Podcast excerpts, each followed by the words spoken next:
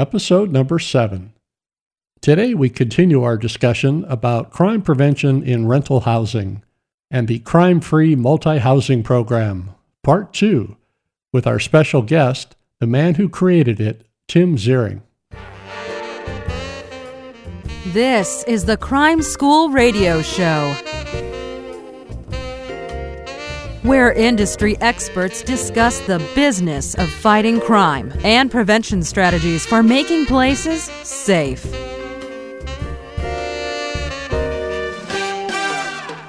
Leading today's discussion is security expert Chris McGoey. Welcome to Crime School. Today's episode is part two of the continuing discussion about the crime free multi housing program. If you haven't yet listened to part one, I encourage you to do that now. Everything in part one lays the foundation and is a basis for understanding everything we talk about today. I hope you're in a good place where you can relax and focus on the content. If not, I hope this episode helps pass the time to your destination. In today's episode, internationally known crime prevention expert Tim Zehring will continue to tell us about his journey developing the crime free multi housing program. Today, we will focus on Phase 2 and Phase 3 certifications, how those phases came to be, what they mean to the program, and how they help the outcome. We will also talk about the genesis of the Crime Free Association, now known as the International Crime Free Association. Tim will tell us about the development of the Train the Trainer program for law enforcement to help spread the word and implement this program across North America. We will talk about some of the legal aspects, some of the hurdles, and development of the crime free lease addendum that allows property managers uh, more leverage in the execution of their goal to make places safe.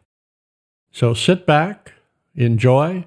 This is part two of the crime free multi housing program with our guest, Tim Zehring. Now, another component of the crime free program you labeled as phase two and we already started chatting about that a little bit, but that's really the physical part. The actual units themselves, the common areas. Uh, tell us how you came up with the criteria and the components of phase two, and how do you go about getting that message across or getting that phase completed? One of the things that I needed was something that I could tell the tenants to show that the property management was genuinely concerned about their safety. Um, as I said, this program uh, had a tendency to appear as the police and the landlords teaming up against the tenants. I had to show that the police department really was neutral and that we were pressuring the landlords to do something good for the tenants. And physical security of the units was certainly one of the greatest needs. Uh, you've been to many apartment communities all over the country where health and safety issues um, are so bad that you know there's there's death, there's there's injuries, there's all kinds of fear of crime, and there's rampant crime going on, and people just feel that the landlord is a slumlord and they don't care. So the way for the landlord to show that they really did care was improving the lighting, improving the shrubbery, but then also securing the individual units, the doors, the windows, the sliding glass doors, and you know a plethora of other things. If you want to get into, we can. But I found that other than you know the external property uh, level improvements, a property manager could upgrade the security of a tenant's unit for less than $5 per unit. For $5 per unit, they could show the resident, we really are genuinely concerned about your safety and we're taking steps to ensure your safety and at the same time reduce their civil liability. And it's the easiest aspect because a unit is no more than a box. Yes. It has a door or two and some windows into the box. So if you yes. can reasonably secure that with solid core doors, I'll let you explain what the components are that you recommend. If you can secure that in a reasonable fashion, then a lot of the violent crime that occurs won't occur. Absolutely. In fact, one of the things that I looked at door kicks. I'm sure you're familiar uh, in all of the civil litigation work you've done with the number of door kicks all across the country, and you know the relative ease. Teenagers, young teenage boys can kick in a front door because when you look at the metal strike plate in the door frame, it looks like it's fairly secure, but the screws that affix that strike plate to the door frame are actually very short screws. In most doors, there's a 2 by 4 just a couple inches, or even less than an inch in some cases, beyond that strike plate. And just simply removing those tiny screws and putting in three inch long screws will make that door frame so much more secure. I've got videotapes of a real SWAT team, not actors, a real SWAT team trying to kick down a door that has the long screws in it, and they were unable to do so. In fact, they brought out a 60 pound ram, a battering ram like the SWAT team would use, and it took them a long time to knock down the door. And when the door eventually broke, it wasn't the strike plate that gave way, it was the edge of the door that split, and the door itself came apart after being hit repeatedly with a 60 pound ram. So when, when I'm looking at the fact that people are victims of rape, home invasion, you know, various types of crimes because somebody kicked in the door. I'm telling property managers for the cost of four three inch screws, literally pennies, you can prevent somebody from being raped or robbed or even murdered in their apartment. There's just no reason not to do it. So, give me the list. What what do you recommend to be certified uh, in phase 2 of the crime-free multi-housing program? Generally, what is the criteria that must be met? most of the things are things that really should go without being mentioned. For example, a deadbolt on the door. I, I, just can't imagine there's anybody out there that would consider themselves to be conscientious if they don't have a deadbolt on every exterior door of the apartment. And, and that's really one of the most expensive upgrades and one of the biggest objections to joining the crime free program if somebody does not provide deadbolts. I just I can't see how they think they're conscientious without one. But Looking at the front door, in addition to the deadbolt and the long screws in the strike plate of the door frame, we also want an eye viewer in the door, a peephole. It's important that a person can look out to see who's at their door without the person behind the door or in front of the door seeing who's behind the door. Uh, it gives a little bit of anonymity. If a person doesn't want to open the door, they don't have to. And it doesn't give a clue to the person on the outside of the door who's inside the unit. Uh, then after the doors, uh, we look at the windows.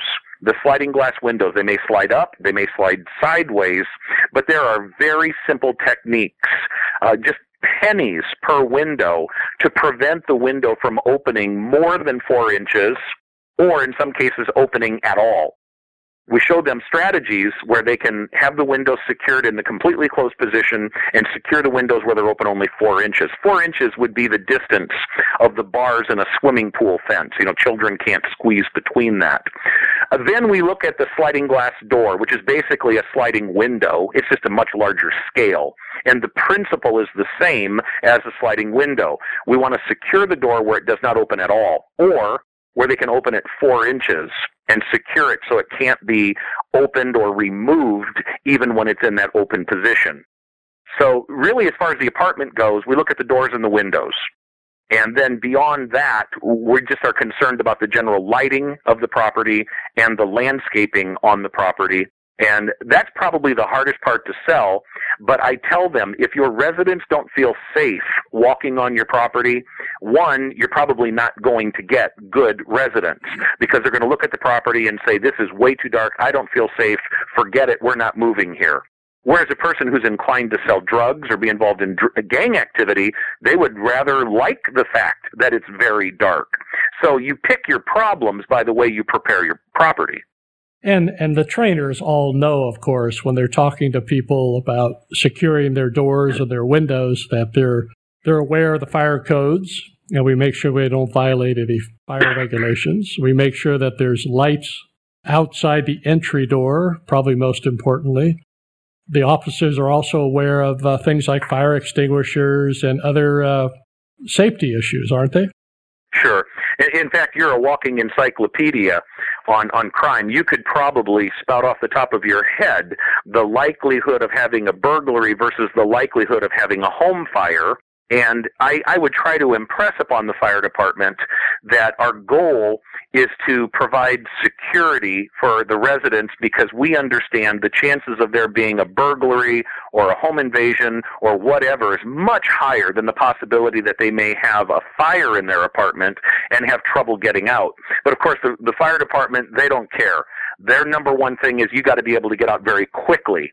So the idea of double cylinder deadbolts or complicated locks or bars on windows, these are things they frown down on and it's going to just flat be prohibited.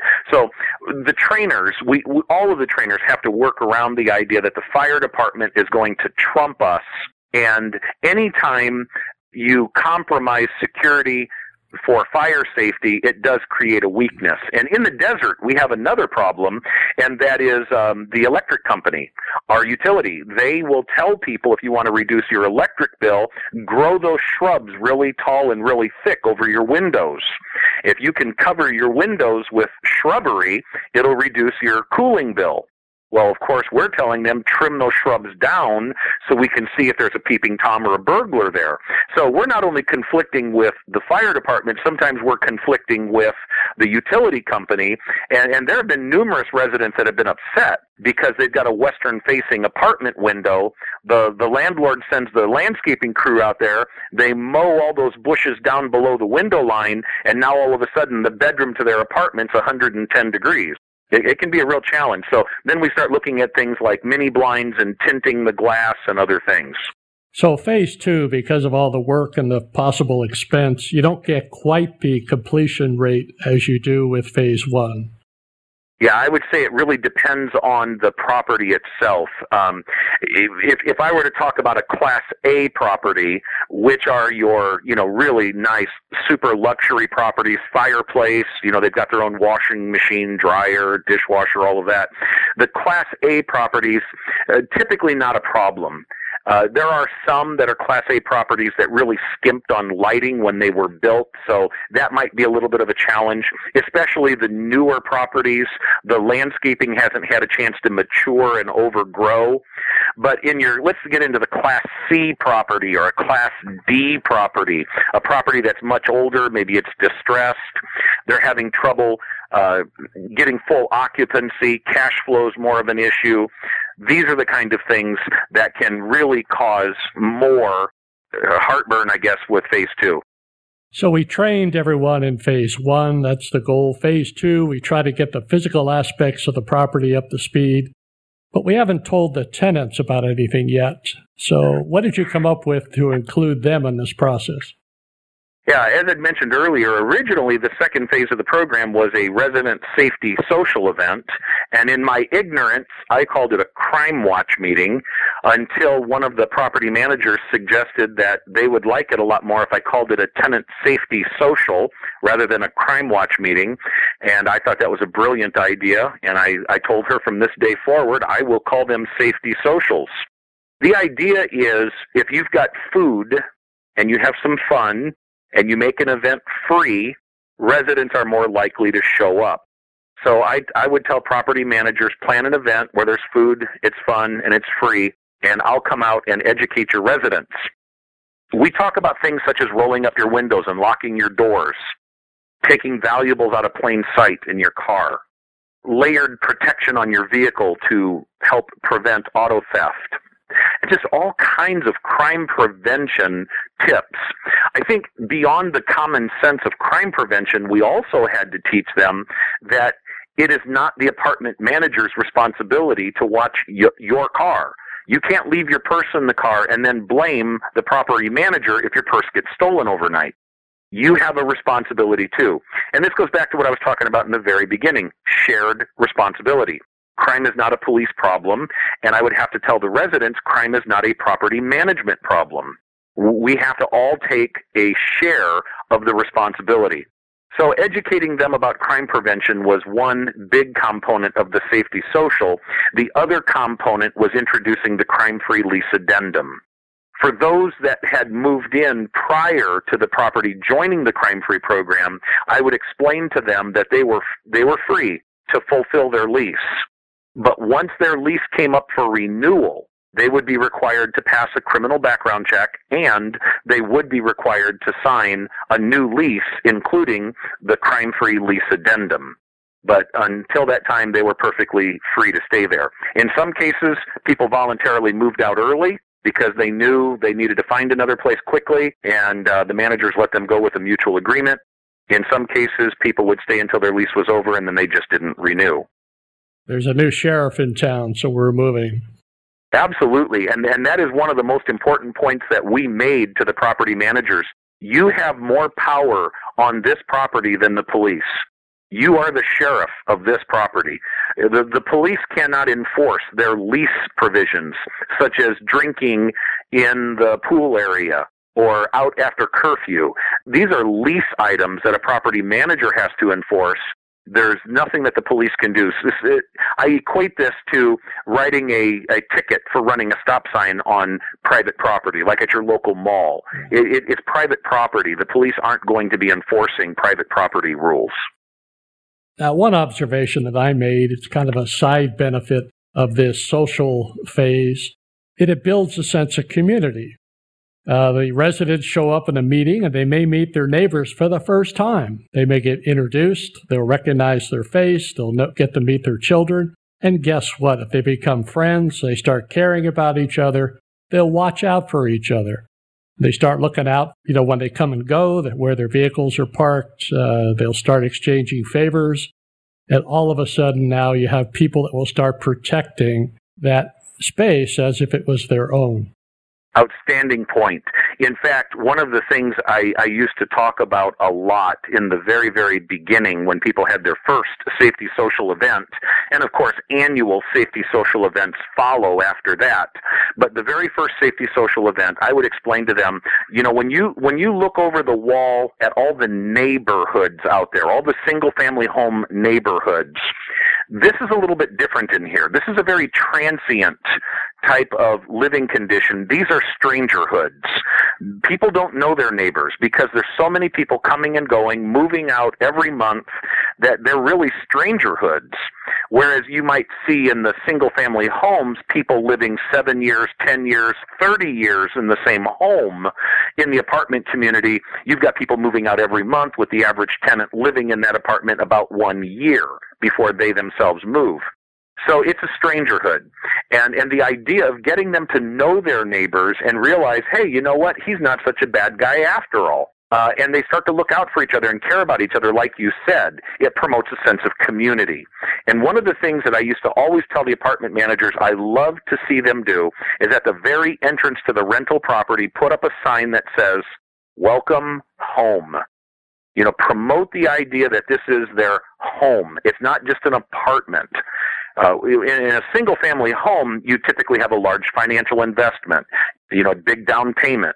You've got a long term mortgage. And in the apartment communities, you don't have that. Many apartment communities have a zero move in special or a $99 move in special. And the long term to them is a nine month lease or a one year lease.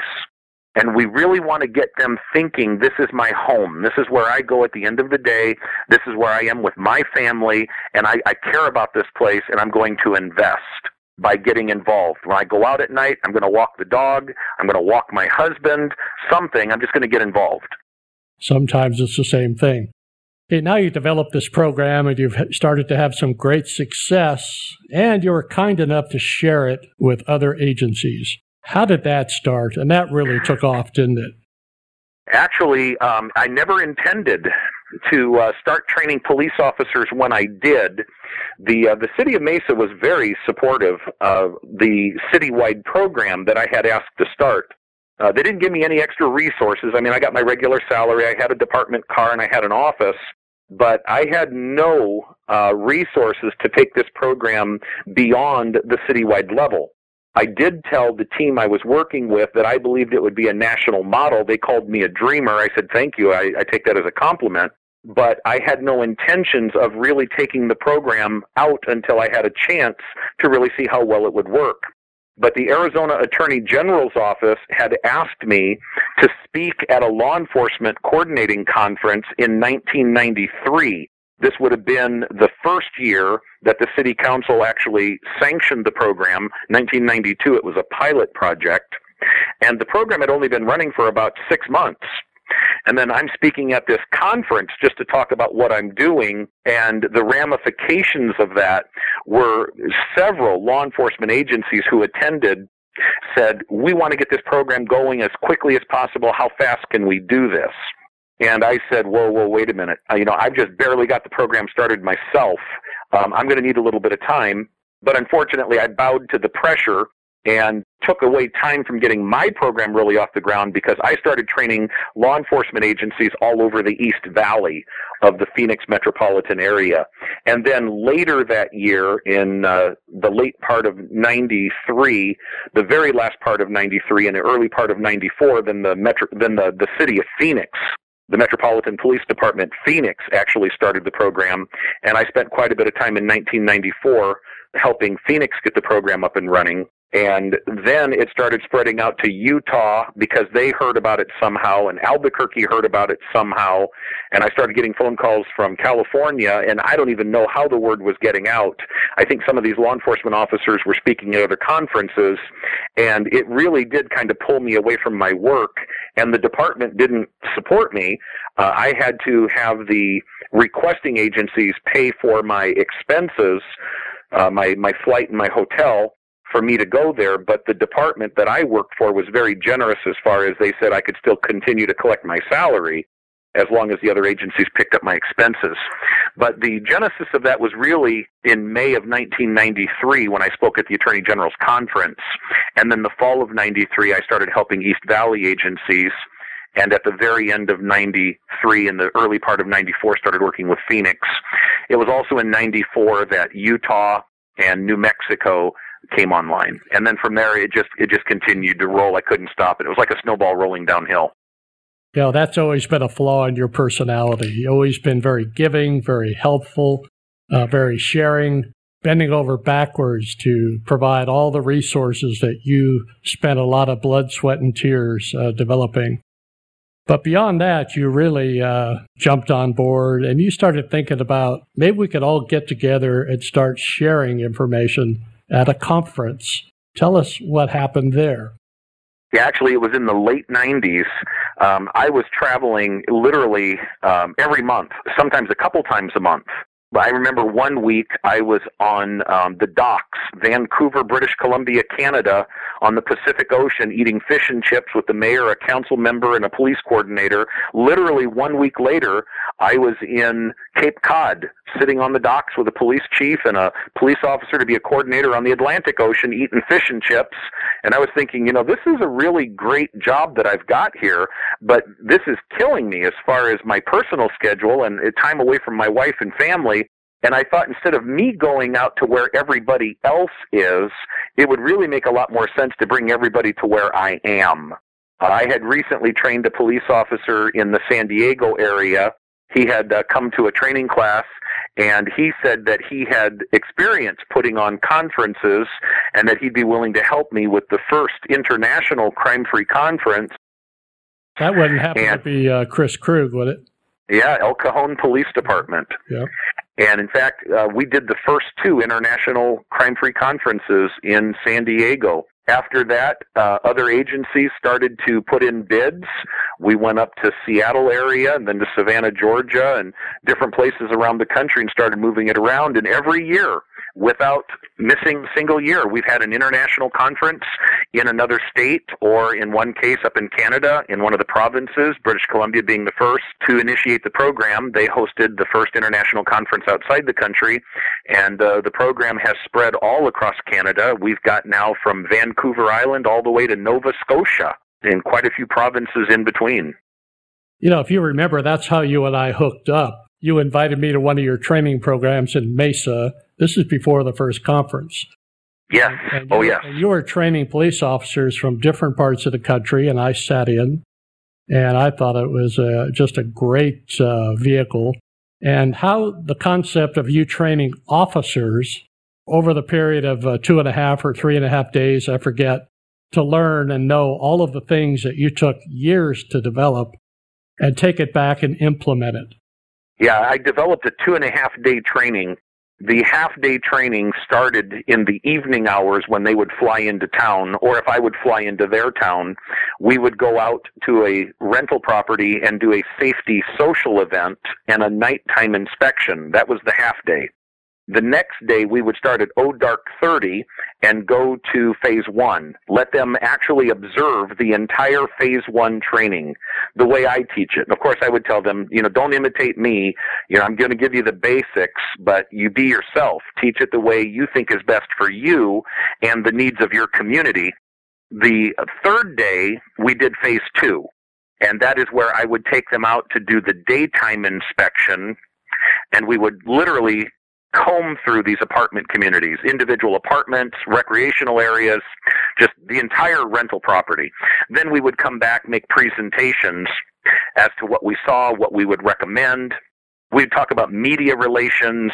We would talk about record keeping, everything that they really needed to know. In two and a half days, they were pretty much ready to get up and run their own program. And, and I would tell them, you know, don't expect your best program the first time, but uh, you'll do well your first time, and each time it'll get better and better. Well, uh, it was it, let's, it was necessary for me to train them to do that because one, I couldn't handle training all over the country, and number two, uh, it was too much for me to remember all the individual state laws. Well, so you know, these you officers, yourself, you got to give yourself a little more credit than that. You just didn't give them a lecture and then turn them loose. You handed over your slide deck, your PowerPoint slide. oh yeah, oh yeah, You handed over a manual. You handed Oh, yeah. over checklists. Uh, you walked them through step by step. So when they got back to their agencies, they could pretty much pick up the model that you already had, and they had a template to work from. They didn't have to reinvent the wheel or do anything new. And anytime they got stuck or or weren't sure, they had a resource. They can call you back. And I know for years you were like the sole source of training and retraining and support for these agencies until the Crime Free Association really got rolling. Yeah, that's very true. For about six years, uh, it was just me. And uh, I mean, my phone was going constantly from places all over. Uh, you know, hey, I've got a question about this or that, and I was doing all of it myself. And that was when um, I decided to start a core of national trainers and the International Crime Free Conference to try and bring all these people together and divide and conquer thank you for mentioning, you know, the, the resources that I gave them. That was my intention. And I did tell them, I'm giving you everything I've got so you don't have to reinvent the wheel.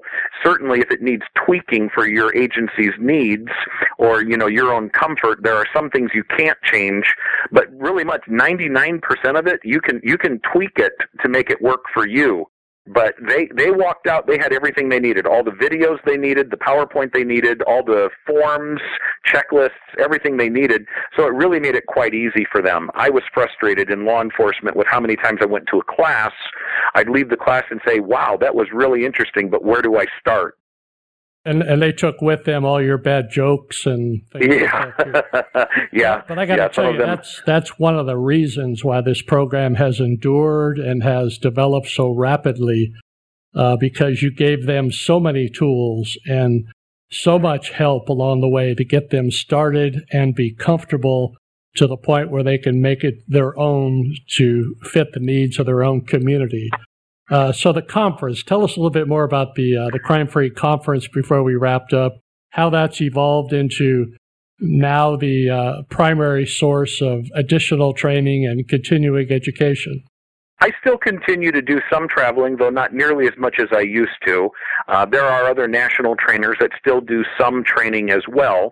But for the most part, our big training event, and, and we try to steer people towards the big training event rather than custom training just for their agency, uh, is going to be held in a different state, different types of cities. Um, they can be small cities, they can be large metropolitan cities. Uh, a couple years ago, we were in Wichita Falls, a real small community in Texas. Um, then shortly after that, we're in Kansas City, Missouri, and you know it just it varies from time to time. You never know where we're going to be, but we we really try to get people to look forward to the annual conference The first annual conference was really different for me. It was surreal because I knew virtually everybody that was there, but nobody knew anybody else. And watching over the years, this is now our 20, I think we're coming up on 25 years here pretty quick, the anniversary for the program, 20 years for the association it was really cool watching people develop friendships and people literally became like family. And we've got people who have even retired from law enforcement that still come to these conferences year after year after year because we truly have become a family. At this annual conference is when we, we have our board meetings, we discuss strategies, uh, get feedback from the uh, members as to you know what they need help with, and we introduce new crime-free programs. Uh, as you had mentioned in the very beginning, uh, there have been quite a few programs that have spawned off of this original program, and this is their opportunity to come to training and get the knowledge they need to adopt other crime-free programs in their community. Just to kind of wrap up here, if somebody wants to learn more about the crime free programs or the crime free association, how they get involved, or just information about apartment security or crime prevention in rental housing, what resources could you recommend to help further that interest? There's a couple of great resources on the internet. One of them, of course, being crimedoctor.com. Your website has some great resources. Um, also, local apartment associations have some resources. The International Crime Free Association uh, website, you can just Google search International Crime Free Association, find our website. There are some resources on there as well. Uh, YouTube has some great videos that have been posted by crime free coordinators and police officers around the country uh, dealing with these issues. Uh, many videos regarding the success of the crime free programs showing the before and after um, videos and stories about the properties. Uh, there, there's just tons of information on the internet. Plus, a person can contact their local law enforcement agency and ask if they're involved in the crime free program. If not, the next best thing is probably Google search the crime free multi housing program and then type in the name of their state. Uh, they may find other agencies within their state that are doing the program, and they can check with them, and hopefully even get that agency to connect with their agency where they live and start a crime-free program there. And we know we know for a fact that even if the program is not available in your city, an adjacent city may allow you to attend their training. I've never seen a city that would not allow a property manager from an adjacent city to attend. I would say that's a very safe assumption that if your city's not offering the program, you can go to a nearby city and they'll be welcoming. Great. Well, Tim, I, I think we'll we'll finish here on the uh, the high note. This is one outstanding program.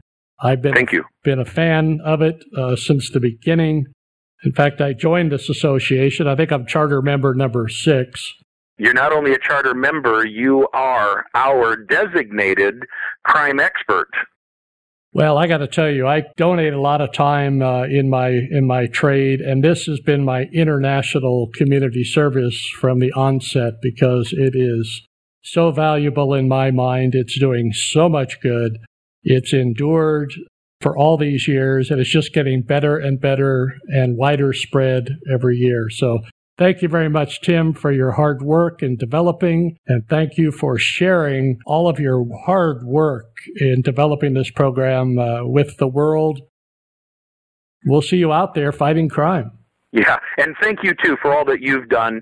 Uh, it's just it, it goes without saying we could not have done many of the things that we've done without your help, and certainly other crime-free coordinators in other states, the contributions they've made as well. It has truly been a team effort. Thank you, Tim. Let's talk again soon. Sounds good. Thank you very much, Chris. This is the Crime School Radio Show with your host, Chris McGoey. We invite you to comment on today's topic and join the Crime School community. For more information and show notes from this episode, please visit crimeschool.com.